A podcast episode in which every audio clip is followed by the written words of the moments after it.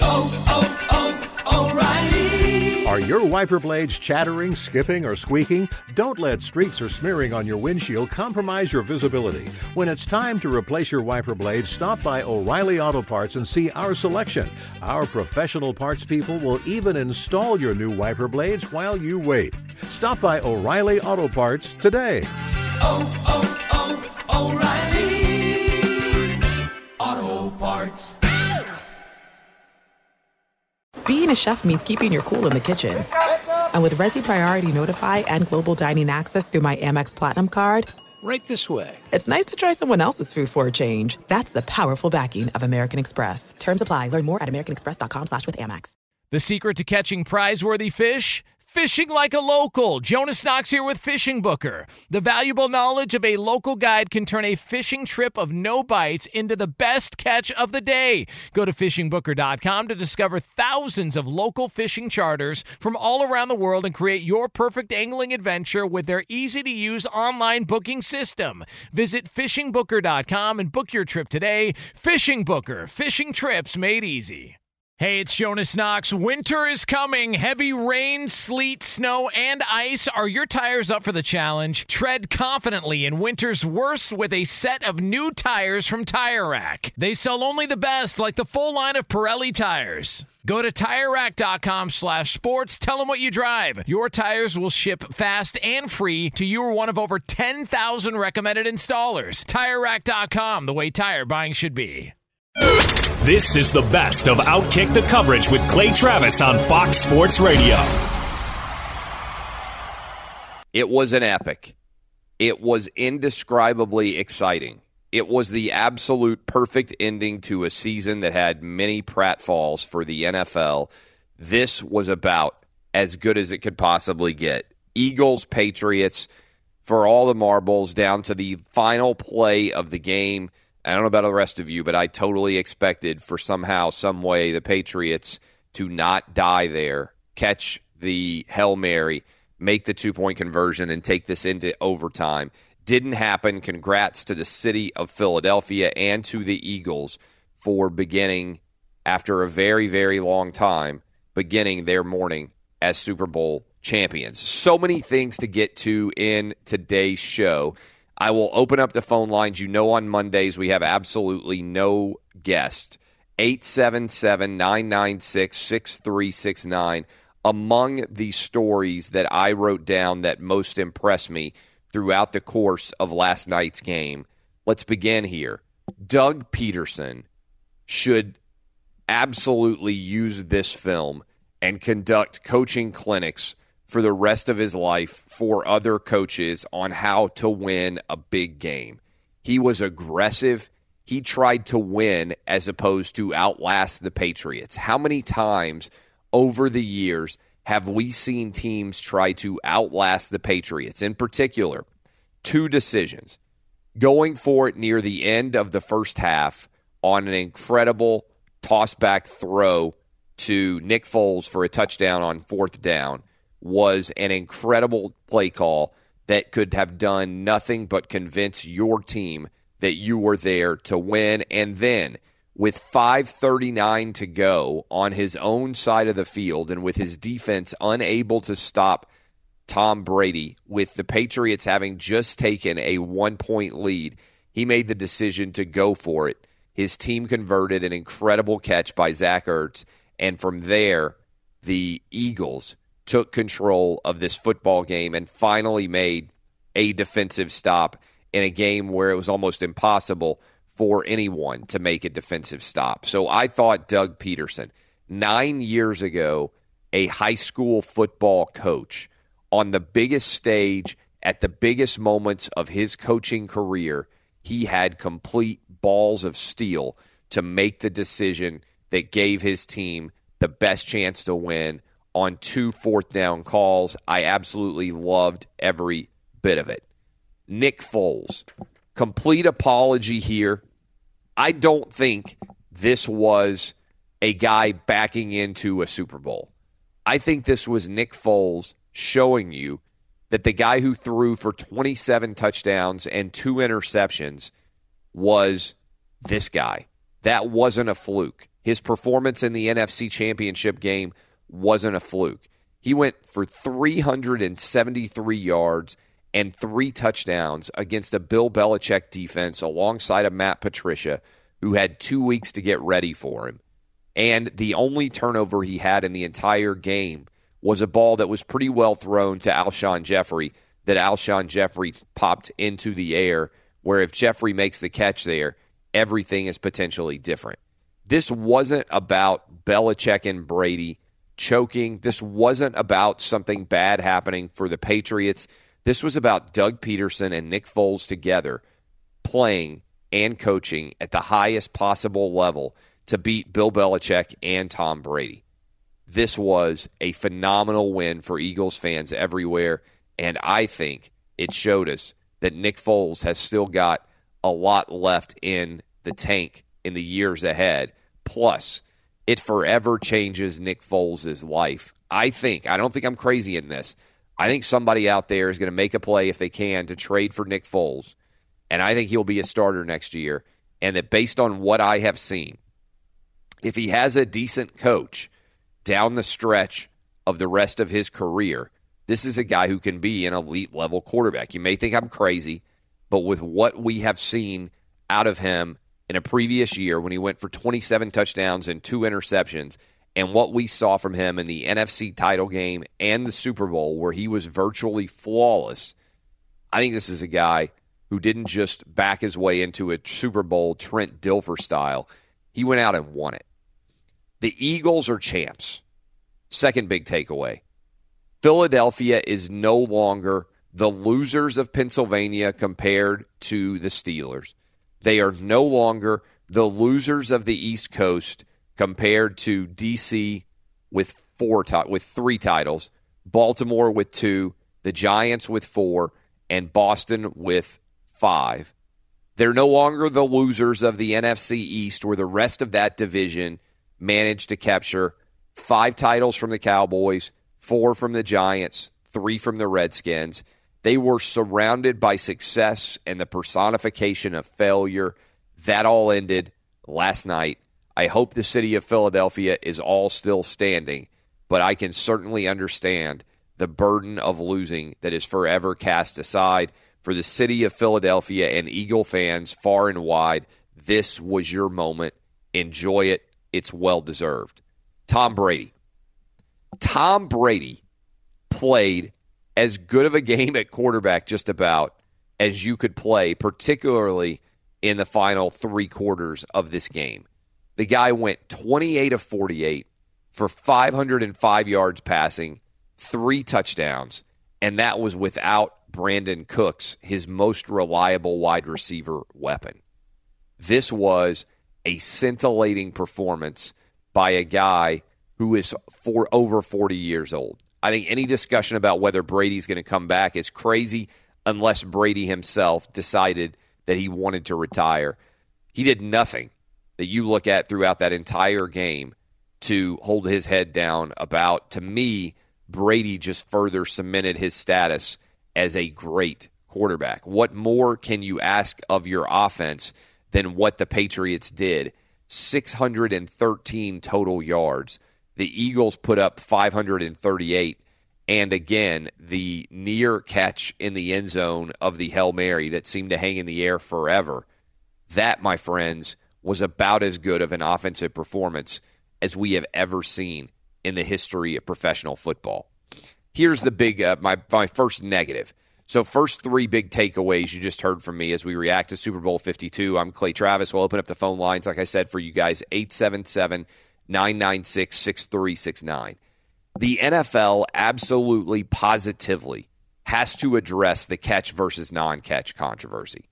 There were two different plays that everybody out there listening, when these plays went to review, you had no idea what the result was going to be.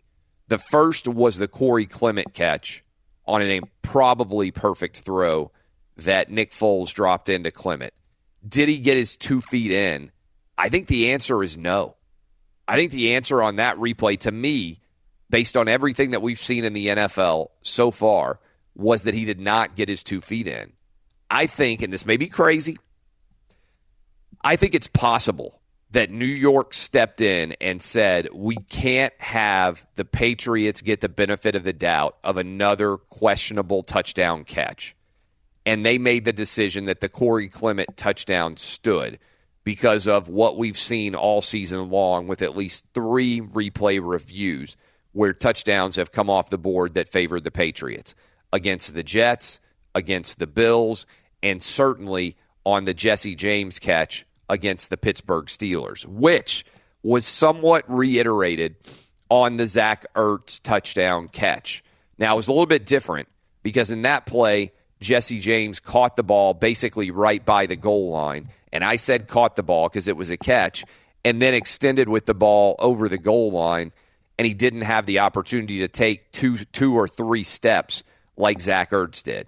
But the fact that that play has to be reviewed at all and there is any uncertainty about whether what Zach Ertz did is a touchdown catch is a sign that the NFL catch non catch rules are flawed to the nth degree. Now, I think they got it right, but can you imagine the, resa- the reaction to today's game if the Patriots had gotten the benefit of that Zach Ertz call, just like they did of the Jesse James call? And if I were doing today's show, with the Patriots having come back to score a touchdown and win, despite the fact that everybody out there watching believed that the Eagles had scored a touchdown.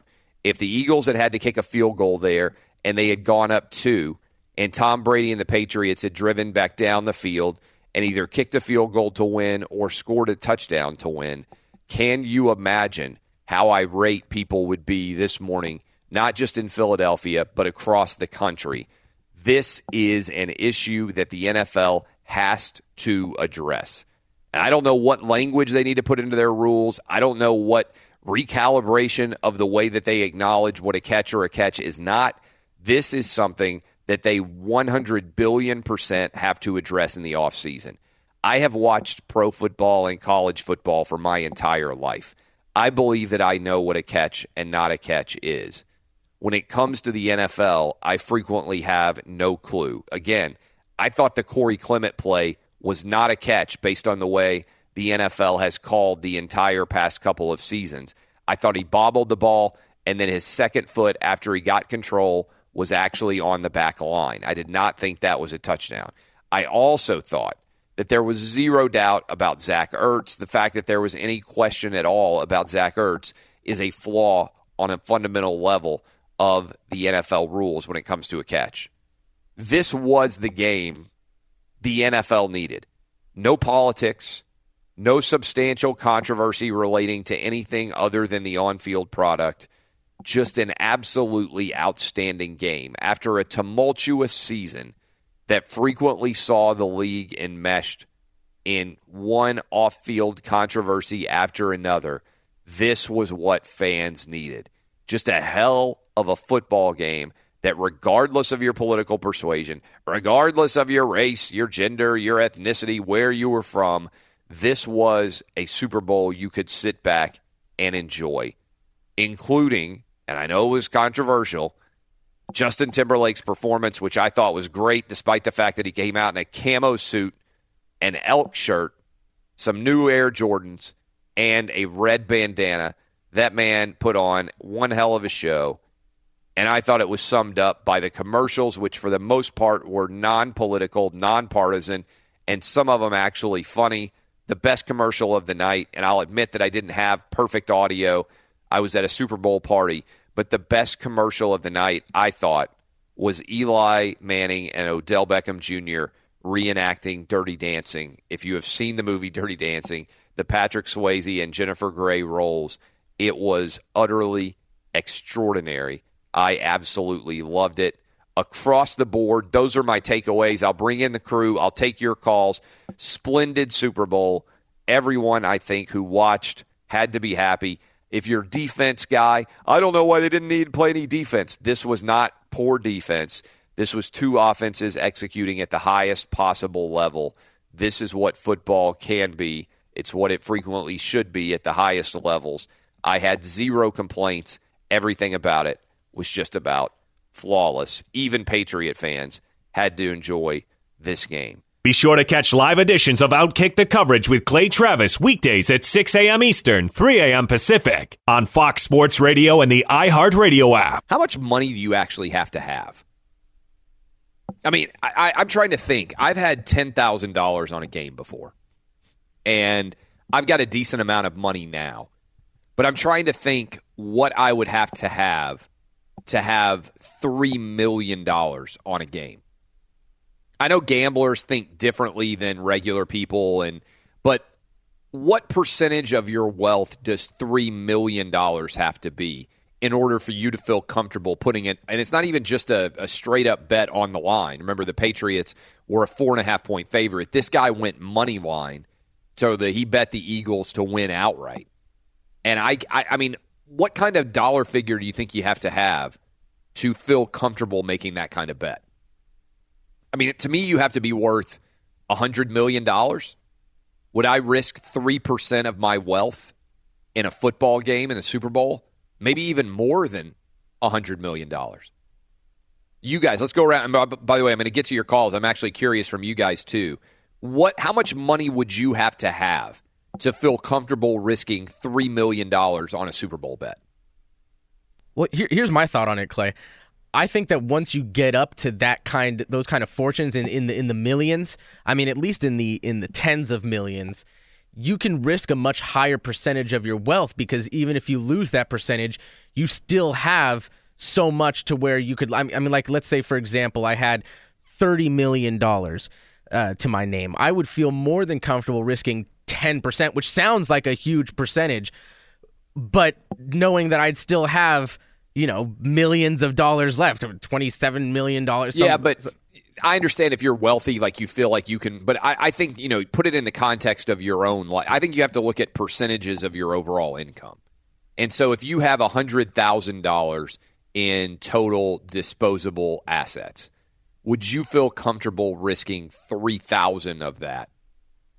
I, I, mean, I don't know. I mean, maybe the answer is yes. Um, maybe lots of people do. Um, but three million to me, like that's what I'm saying. Like I'd have to have like a hundred million dollars to feel comfortable risking that. And, and having a hundred thousand dollars and risking three thousand, it actually doesn't sound as bad to me then, because you're like, oh, a hundred thousand dollars. What's three thousand dollars? Uh, maybe that's the answer. Maybe if you have a hundred million dollars, you're like three million here or there. I'm going to make it back. Uh, but that's just a massive amount of money to put on the game. So I'm assuming whoever bet that has got hundreds of millions of dollars. But I would like to know. I'd like to know the story behind these massive bets. How much money do the guys who are making? And it's all guys, by the way. How much money do the guys have who are actually placing these bets? Let's go to some of your calls. Who should I go to first, Jason Martin? Ralph in Coral Springs. Ralph in Coral Springs. What you got, my man? Hey, Clay. How's it going? Living the dream, Ralph. Hey, I, I didn't lose $3 million or win 3 million, though. Nah, I only lost 50, man. Uh, listen, uh, I, I just want to bring up a point because everybody's going to be talking about, you know, the referees' calls and all this other stuff and this and that. This is the bottom line. The bottom line to me is that I don't care what Chris Collinsworth says. He's an idiot. He said that that play before halftime was the turning point. No, it wasn't. The bottom line is it was the New England defense. Okay, they couldn't stop them. They come back. New England scores after the after the half. You know, Philly comes back. There's a third down. Nobody's tackling. The coverage was horrible. New England couldn't tackle nothing. That's what lost the game for them. It wasn't those trick plays. It wasn't a bobbling in the ball. Because let me tell you, that, that that play in the end zone, bobbling that ball, they would have probably scored anyway because they could they couldn't defend. It was horrible. Nick Foles, what? Thanks for the call. Nick Foles was incredible on third down. The Patriots got him into third down, and they got him into third and long a decent amount. And I think he was like, what was the final for Nick Foles on third down passing? Was he like thirteen for sixteen? On third down. I mean, that to me is why I would feel comfortable spending a lot of money or a draft pick to get Nick Foles in. And we'll have a lot of time to deconstruct Nick Foles and what this game means for him and his career going forward. But the biggest takeaway to me is we talked a lot about this last week. If Tom Brady and Bill Belichick win, nothing really changes. If they've got six Super Bowls or they got five, nothing to me really substantially is altered in what we think of them. Nick Foles and Doug Pederson's life changed forever last night. And everybody who's on the Eagles, but in particular, the way we talk about quarterbacks, Nick Foles outplaying in some way or at least evenly playing, or at least playing close enough for his team to win, Tom Brady. And Doug Pederson, I think, out coaching Bill Belichick. Everything changed for them last night. Their lives will never be the same forever because they won this Super Bowl. If they had lost, people forget who they played. How many of the five wins the Super Bowl that the Patriots have do you remember? Remember Jake Delhomme? I don't. Really. I mean, I watch these games all for the rest of history. Now, Nick Foles will be a Super Bowl champion. And I think he's going to make so much money in the grand scheme of things now because people who watch that film will say, my God, if he's got the right coach, if anybody other than Jeff Fisher basically is coaching him, Nick Foles can be really good. Let's go to Rich in Jacksonville. Rich, what you got? Did we lose Rich? About, no, we got him, Rich. No. Yeah, yeah. I just wanted to say you nailed it completely about uh, the NFL office with those two calls. I, I've been an NFL fan for an incredibly long time. I, I, I really think they could have lost twenty percent of the viewing audience if, particularly that that second touchdown had been uh, overturned. I literally think that would have been a critical mass moment. And I just want to say, I appreciate that Roger Goodell wants to change the rule, or that they're going to change it, but going into a game like that and still having that rule and still having that be a possibility of screwing up a game is just inexcusable and highlights how Roger Goodell has been, you know, pretty uh, inefficient as the commissioner. Yeah, so, I, I, agree with you, Rich. I mean, I think that what where commissioners to me make money is thinking about problems that can arise and trying to address them before they arise. And that's why I've been so complimentary of David Stern over the anthem rule that the NBA has. The NBA players are required to stand for the national anthem. After Mahmoud Abdul Rauf, I believe, the NBA basically recalibrated their rule and made sure that they had this in place, and the NBA has had no political issues with the game itself. Roger Goodell, everything that he has done since he has been commissioner is reactive. It's try to put out a fire that's already burning. The personal conduct policy, I think he bungled it. Catch non catch. It's been bungled. It's been a bad rule for a long time ever since, guys. Remember Calvin Johnson, what is it, a decade ago? When Calvin Johnson, I think it was on a Thanksgiving Day game, caught a ball in the back of the end zone was holding it in one hand and dropped it as he finished the uh, finished the play, and they didn't fix it. That was a decade ago. That was a long time ago to know that there was an issue with the NFL catch non catch. Obviously, Dez Bryant in the Green Bay against Dallas Cowboy game, Dez Bryant caught the ball. Sorry, Packer fans. Dez Bryant caught the football. And so you had all this time where you could have resolved it. And then the NFL had what could have been two cataclysmic rulings. Can you imagine if they had said Corey Clement didn't have a touchdown pass there, catch there, and then they had also taken the touchdown catch away on the Zach Ertz play? Which may well have been defensible under the NFL's catch non catch non catch survive the lava on the ground rule. It would have been an abject disaster for the league and it would have gone to the very heart of competitive balance because the Patriots would have benefited on both of those calls after many of the, us, myself included, believe the Patriots have benefited all season long. So the league got it right in the rulings that I think it got, gave on both of those plays. I'm not sure the league got it right under the letter of the law. Brent in Memphis. What's up, Brent? Things. One, Memphis is kicker university. We all have to acknowledge that. Uh, also, what's your stance on Malcolm Butler not playing? Would it made a huge difference? And lastly, uh, how would you grade the fan experience for the Super Bowl being up in the north rather than the south? Yeah, it's, it's good questions. Uh, first of all, I love the Memphis Tiger fans calling in to, to say their kicker you. Um, that is pretty fantastic. Uh, the second question that he had was Malcolm Butler. I think we've got the audio from Malcolm Butler or something from Malcolm Butler. We'll talk about that in the final segment of hour two. We haven't really addressed it. But I think in general, when your defense gives up, what was it, 538 yards and gives up basically every third down passing that Nick Foles attempted, I think there's an argument to be made that it couldn't have been any worse. But Malcolm Butler was not very good this season. Uh, as for the uh, hosting of the game by the crew up in Minneapolis, I am not a cold weather guy. That's established. I've lived in the South my whole life. I lived in the Caribbean. I've never lived further north than Washington, D.C., where I lived when I was in college. I don't do cold weather. I don't particularly like it. Having said that, I thought Minneapolis do it controlling the things they could control, and you can never control the weather. The people of Minneapolis did a fantastic job hoping hosting the Super Bowl. My opinion, I think the Super Bowl should only be in warm weather venues by and large. I would put it on a constant rotation. This is my opinion.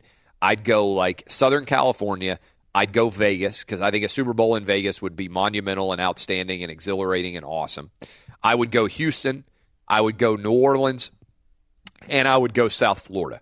That's my thing. Now, occasionally, if you got a brand new stadium built, I think it's fine to go acknowledge the building of that brand new stadium and rotate it around. But by and large, I would only do that like every six or seven years. The rest of the time, I'd put it on a constant rotation. We could also toss Phoenix into that into that mix. I would play all southern locales for the weather, um, just because it's hard to get around. I mean, I think it does dampen the enthusiasm of the week when it's minus eight degrees like it was on Friday when we woke up. Not the fault of the people in Minneapolis. They were fantastic. I love the concept of them embracing the bold north. I think it's just tough. Let me get a couple more calls in. Chuck and Indy, what's up? Chuck dropped. Go to Andy in Houston. Andy in Houston. What's up, Andy? Hey, I want to jump the gun on the uh, Butler thing with you. I think it's ridiculous. You could tell at how you could tell at the uh, Star Spangled Banner, he was crying, and and the guy was his fellow teammate had his arm around him. Yeah. You go two weeks before the game, you know he's practicing because you could tell it was a game time decision. You know it was disciplinarian action because if Belichick said it was, then he would have been lambasted by uh, Butler because Butler's on his way out. He's a free agent. This was one of those deals where the master unmastered it. It was terrible because look, as much as we say about uh, Foles tearing up their defense, look at Philadelphia Eagles defense.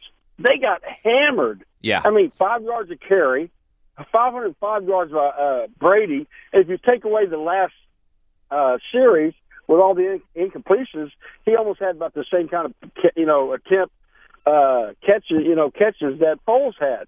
Yeah, it But was a Butler's fun. I, I, decision- yeah, we're gonna get to that. That's a good. Be sure to catch live editions of Outkick the coverage with Clay Travis weekdays at 6 a.m. Eastern, 3 a.m. Pacific. I want to run through the five or six things that to me stood out the most from the game, and we start with the number one takeaway for me.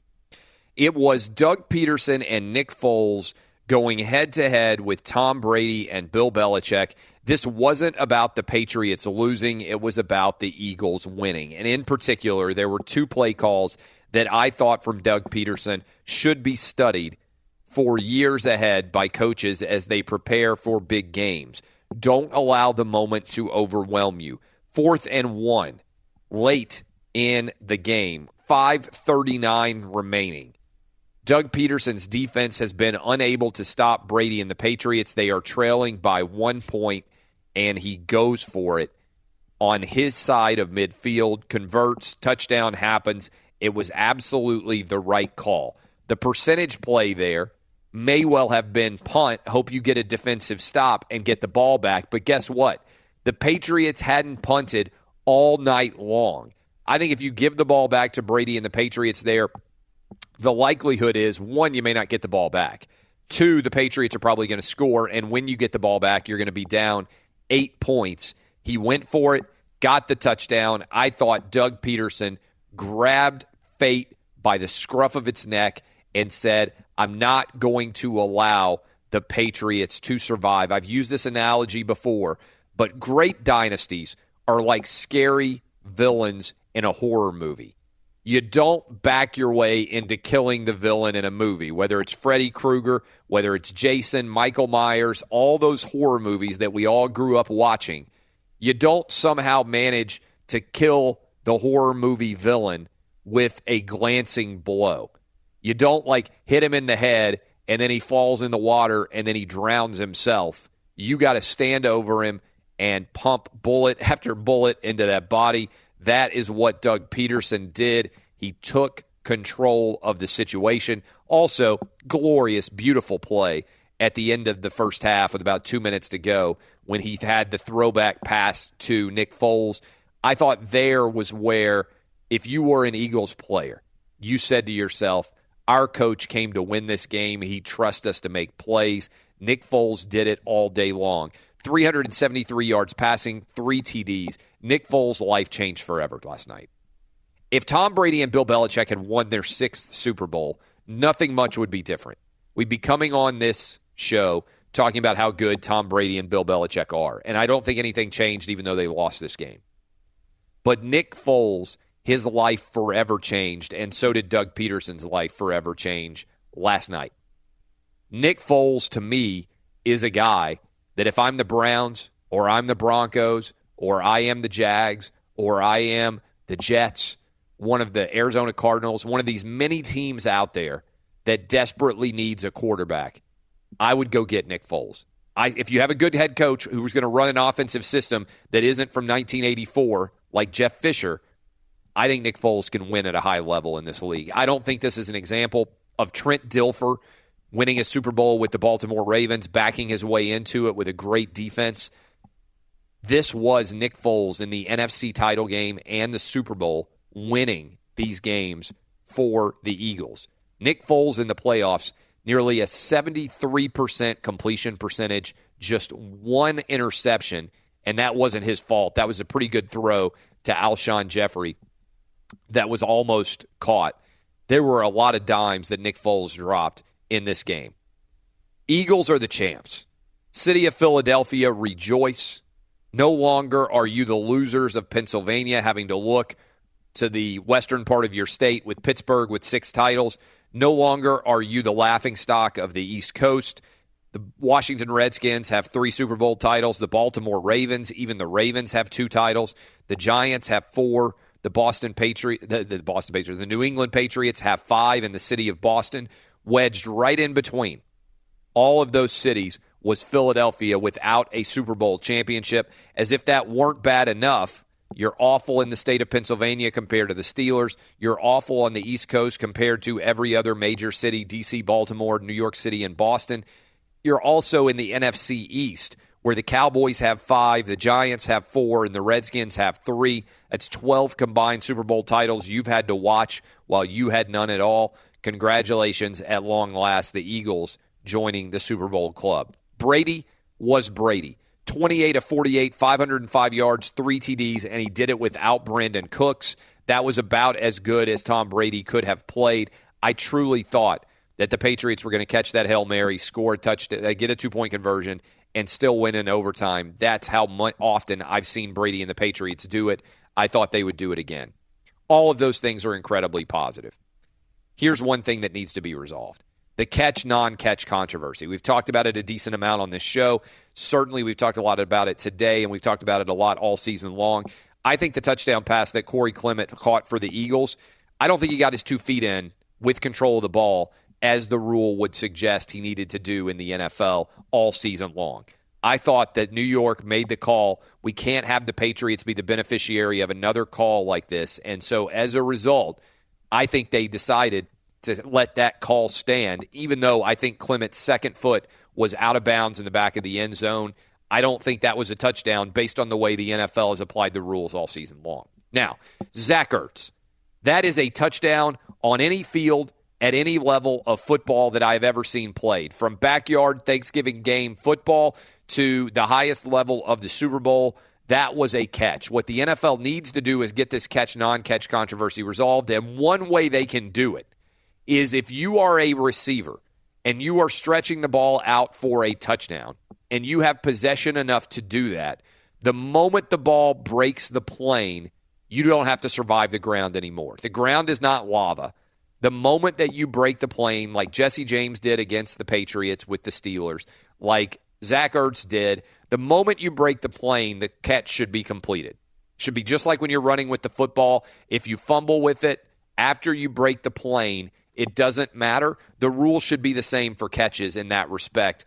Um, I think that the Jesse James play was a touchdown. I certainly think the Zach Ertz play was a touchdown. If the NFL had ruled neither Corey Clement nor Zach Ertz were touchdowns, I don't know what would happen, but that is a potential disaster for the league. This was, as I started off by saying, the night the NFL needed no politics, no off field controversy, just an outstanding game, the likes of which we have never seen from an offensive perspective. The Pats with 613 yards, the Eagles with 538. Nobody could stop anybody on the field. I think it was about great offense more than it was about woeful defense. That was an incredible game to watch. I also thought, even though some of you might not have agreed, that Justin Timberlake was great last night. And I thought the two best ads, if you watch the ads last night, I thought the two best ads, my favorite was the Eli Manning and Odell Beckham Jr. Dirty Dancing commercial. That was my favorite. I think the second best commercial all night long was the Alexa commercial, where Alexa has suddenly lost her voice. If your household is anything like my household, Alexa is a big star. And by the way, I may have just screwed up your listening because when I say Alexa, a bunch of you will text me or, sorry, tweet me and say, hey, my Alexa goes completely out of whack when you say Alexa while I'm listening to the show. So hopefully you're able to find the show again. Uh, that was a great ad from Amazon. That was a great ad. I don't even know who the ad was for for Eli and Odell. I think that was an NFL players ad. I'm not even sure who was what company was advertising. But if you've seen Dirty Dancing with uh, Patrick Swayze and Jennifer Grey, that ad was fantastic with for the NFL. All right, the NFL that is a fantastic ad. All right, I actually want to start there because we haven't talked much about the periphery of the game. We've talked a lot about the game. I'm going to bring in the crew and also by the way, 877 996 6369. As you guys know, during football season on Mondays, we don't have a single guest. I think we're the only national show in the country that will do that. It's just us talking, it's just you guys reacting, not one single guest. That's by design. Which, what, what was your reaction? I want the crew's reaction to Justin Timberlake. And also, did you agree with me, or were there other ads you thought were better than the Dirty Dancing and the Alexa ad, which I thought were the two best? The ads, I agree with you. Um, I, I love the Echo ad, and I really did love the Eli and Odell Beckham. That that was my favorite one as well. Also, like the Doritos ad with Morgan Freeman and Peter Dinklage thought that was pretty well executed, and I actually kind of liked the Crocodile Dundee spoof. Once I realized that it wasn't an actual oh, trailer, I thought Thank it was an actual with Danny. McBride. Yeah, that so was, that I. was Thank good. goodness it wasn't. That was good. That, enjoyed it. Aust- that Australia commercial. I actually would watch Crocodile Dundee with Danny McBride as as the as the son of Crocodile Dundee too. I was like, this has the potential to be a really funny, funny, uh, funny, funny st- uh, movie, right? I mean, it's a parody kind of of the original Crocodile Dundee. Yeah, and as for JT, I thought JT was pretty good. I wasn't blown away by any stretch of the imagination. I guess I have a really high bar for Justin Timberlake. I've seen him live. I'm a big fan of his, not this new album, but I'm generally a big fan of his. I just it, it just didn't blow me away. I didn't love the arrangements. Obviously, he was dressed in his like man of the woods clothes out there. it just it just didn't necessarily it did not hit on all cylinders for me. I'd I'd go no higher than like a I don't know, C plus for what I saw from because I know how good he can be, and this just was not vintage Justin Timberlake for me. I thought it was a good performance. Uh, what about you guys in LA? What do you think? Was there any other commercials? I think that's those are the three best. I think J Mart bringing up the Australia commercial was also good. Yeah, those Um, were. Those uh, were the three star, stars. I have thought. a, a couple others that stood out to me. I thought Tide was ingenious. They really yeah, did a I, great job. The stranger, I didn't even, I didn't even know what they were saying, but I love the use of the Stranger Things guy in them. Again, I, I was at a, like a lot of you probably who are listening right now. I was at a party, so I couldn't always hear the audio perfectly. Uh, but They, I, they were like, just showing all the cliche Super Bowl commercials from Yeah, over the Mr. years. Clean, the Mr. Right. Clean. David Harbour was all over those things. Even did the McConaughey thing. I enjoyed that a lot, and I think David Harbour's really funny guy, really talented guy. So that worked out well. people like Stranger Things one and two so much who have watched that episode. Like I, I, I think we asked this question before. Watch that series. I don't know what percentage of our listeners right now are Netflix subscribers, and then on top of that, what percentage of our listeners are Netflix subscribers who have watched Stranger Things. But to me, he is almost. I mean, like I just see him and I immediately think because I like Stranger Things so much, I love that guy. So I think that was an ingenious decision by Tide for that reason. Because now I imagine there's a there's hundred million people watching the Super Bowl and change, whatever the total number is. What do you think? Half of them have actually watched Stranger Things? Because if you haven't watched Stranger No. Things, you would have no idea who that guy is. Yeah, ah, that's that's tough. I'd go I mean, like a quarter. I'd probably go twenty five. Okay, so if you Yeah. think 25 I- million I'd- people have still a lot. Yeah, I'd say thirty percent of the audience probably so seen it. so what did the other 70% think? They're like this who is this random guy? Does the ad probably still in a work? room with somebody who told him who it was. Yeah, that, True, that, that might well be true. true. Um, Well, all right. and and then uh, to point out how good, how effective Tide's campaign was, it kind of raised an eyebrow at the end of their first commercial, saying, "Do you mean every single one of these Super Bowl commercials could be Tide?" So when there was that five million dollar thirty second blackout, did you notice that? Where we Oh, didn't yeah. have the blackout. no, Not in my. I the, what I heard was that the blackout was regional and impacted by what cable or satellite company you had. Well, so Twitter I- Twitter exploded, and someone said, "Is this a Tide ad?" Oh, that's pretty funny. Uh, I, I think that was regional. That's what NBC said because I, I got texts from buddies who were like, hey, what happened? I never noticed our screen ever going out. So I don't think it happened here in Nashville. Oh, interesting. Uh, the the second commercial um, that I thought was interesting was Febreze with that bleep don't stink. Yeah. and uh, he said, uh, my, my friend, uh, her son's a lawyer, um, but my son, his bleep don't stink. And the dad says, that's better than being a lawyer. And uh, and the kid's in the bathroom looking at the Febreze, and he's like, Mom, what's Febreze? Yeah. it was pretty good. What about Justin Timberlake? He was good. I, I mean, I- you know, after the thing with Janet happened, we were stuck with a lot of classic rock acts that our grandparents would really love. Uh, you know, like The Who and Rolling Stones and stuff like that. Remember when we were going through that? And so the younger people were the you know the crowd middle aged even were like okay uh yeah so What was the change? Beyonce? Is that when Yeah, they kind of yeah, went back that's young? when they went Beyonce, then Bruno Mars, then Yup. Katy Perry, and all of that. and they had Madonna, but Madonna was like is still, I mean, I think considered edgy. And you had, I think, one of the people like flicked the middle finger to the camera a few years ago. So as we we've kind of transitioned back now, I, I I think JT did a good job. I mean, it wasn't over the top spectacular, but I, I would say it was a, a seven out of ten. What do you think about the outfit? The camo suit, the like moose shirt or elk or whatever the heck it was, the red bandana and the Jordans. I like the mean, shoes. That was an incredible combo of were good. outfits. Yeah. What The- about you, the uh, Ju- shoes. Justin Cooper? You are a, uh, a, a showbiz genius. Uh, how would you assess, as a former child actor, star of Liar Liar, how would you assess both Justin Timberlake's performance as well as the um, as the overall uh, advertising market? I mean, I personally think that the the Justin Timberlake performance was great. I, I think it I think it might be in the top five all time. I mean, my personal favorite. I thought it was great too. I think Twitter is like very quick to just decide that they hate something. And so, by the way, you guys ripped me on Friday when I said that if we had the Justin Timberlake Janet Jackson thing happen today, that it would be all freighted. If he like revealed her boob, it would be all freighted with race and Me Too and misogyny and No, everything we, else. we agreed with you on the Me Too part of Yeah, it. Yeah, the only thing we disagreed with was, was race. Do you and still Daily stand by Beast- that? Daily Beast certainly did give you an out there. That's the only piece York- I saw. But that the New Daily York- Beast article was art was was terrible. The New Yorker did too. The New Yorker said, like, ripped uh, in their review. They said if this happened like today, like this would be a shameful. Like we we now have the voc. They said something like we now have the vocabulary to discuss the rampant misogyny and sexism and racism that would what was endemic in that move. So I've seen it, and they also had like Janet Jackson Appreciation Day was trending, and a lot of it was just ripping uh, Justin Timberlake for everything that he had done allegedly wrong.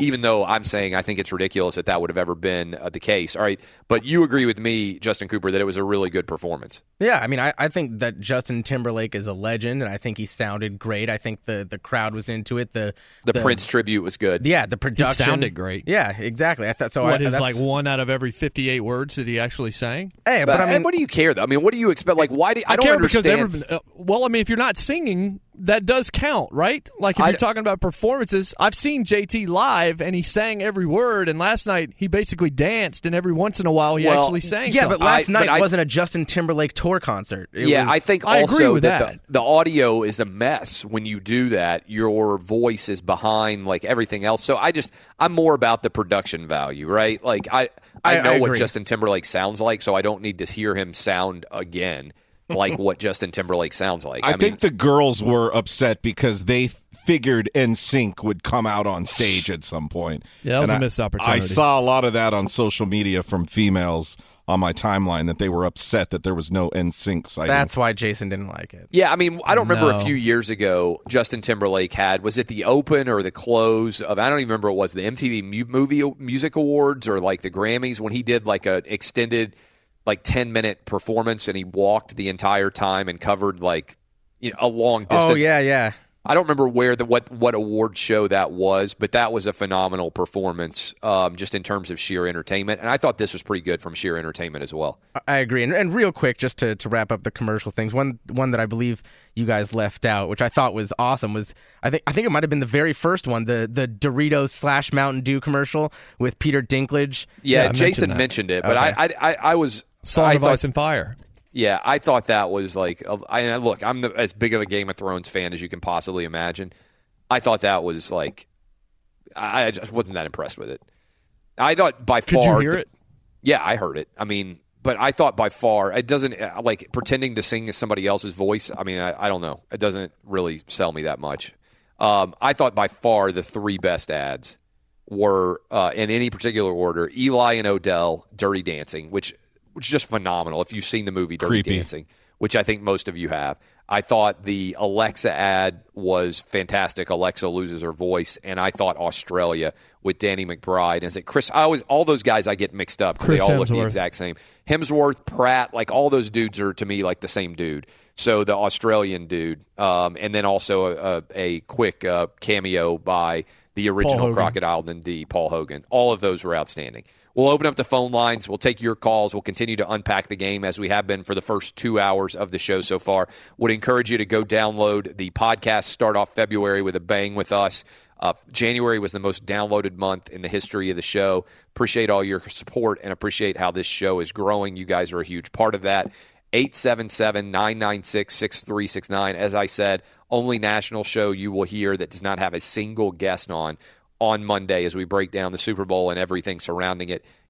Oh, oh, oh, O'Reilly. You need parts? O'Reilly Auto Parts has parts. Need them fast? We've got fast. No matter what you need, we have thousands of professional parts people doing their part to make sure you have it. Product availability. Just one part that makes O'Reilly stand apart. The professional parts people. Auto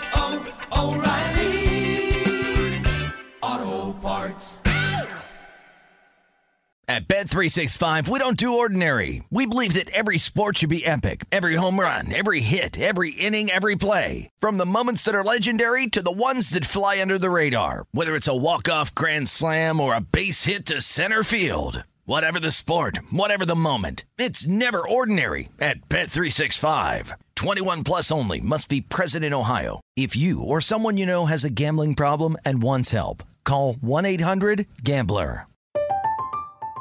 I'm Katya Adler, host of The Global Story. Over the last 25 years, I've covered conflicts in the Middle East, political and economic crises in Europe, drug cartels in Mexico. Now I'm covering the stories behind the news all over the world in conversation with those who break it. Join me Monday to Friday to find out what's happening, why, and what it all means. Follow The Global Story from the BBC wherever you listen to podcasts. Hey, it's Jonas Knox. All right, game off. We got to pause here to talk more about Monopoly Go. I know what you're saying, flag on the play. You already talked about that, but there's just so much good stuff in this game. In Monopoly Go, you can team up with friends for time tournaments where you work together to build up each other's boards. The more you win together, the more awesome prizes you unlock. And there's so much to get. Unique stickers you can trade with friends to complete albums for big prizes, cool new playing pieces to travel the boards with, hilarious emojis for taunting friends when you smash their buildings or heist their vaults. Plus, Monopoly Go feels new and exciting every day with constantly changing tournaments and challenges. A ton include their new unique mini games like digging for treasure or a robot pachinko machine. And there's always new timed events that help you win big like massive multipliers for everything you win or rent frenzies. There's always something fun to discover in Monopoly Go, so get off the bench and go download it now free on Google Play or the App Store. Game on!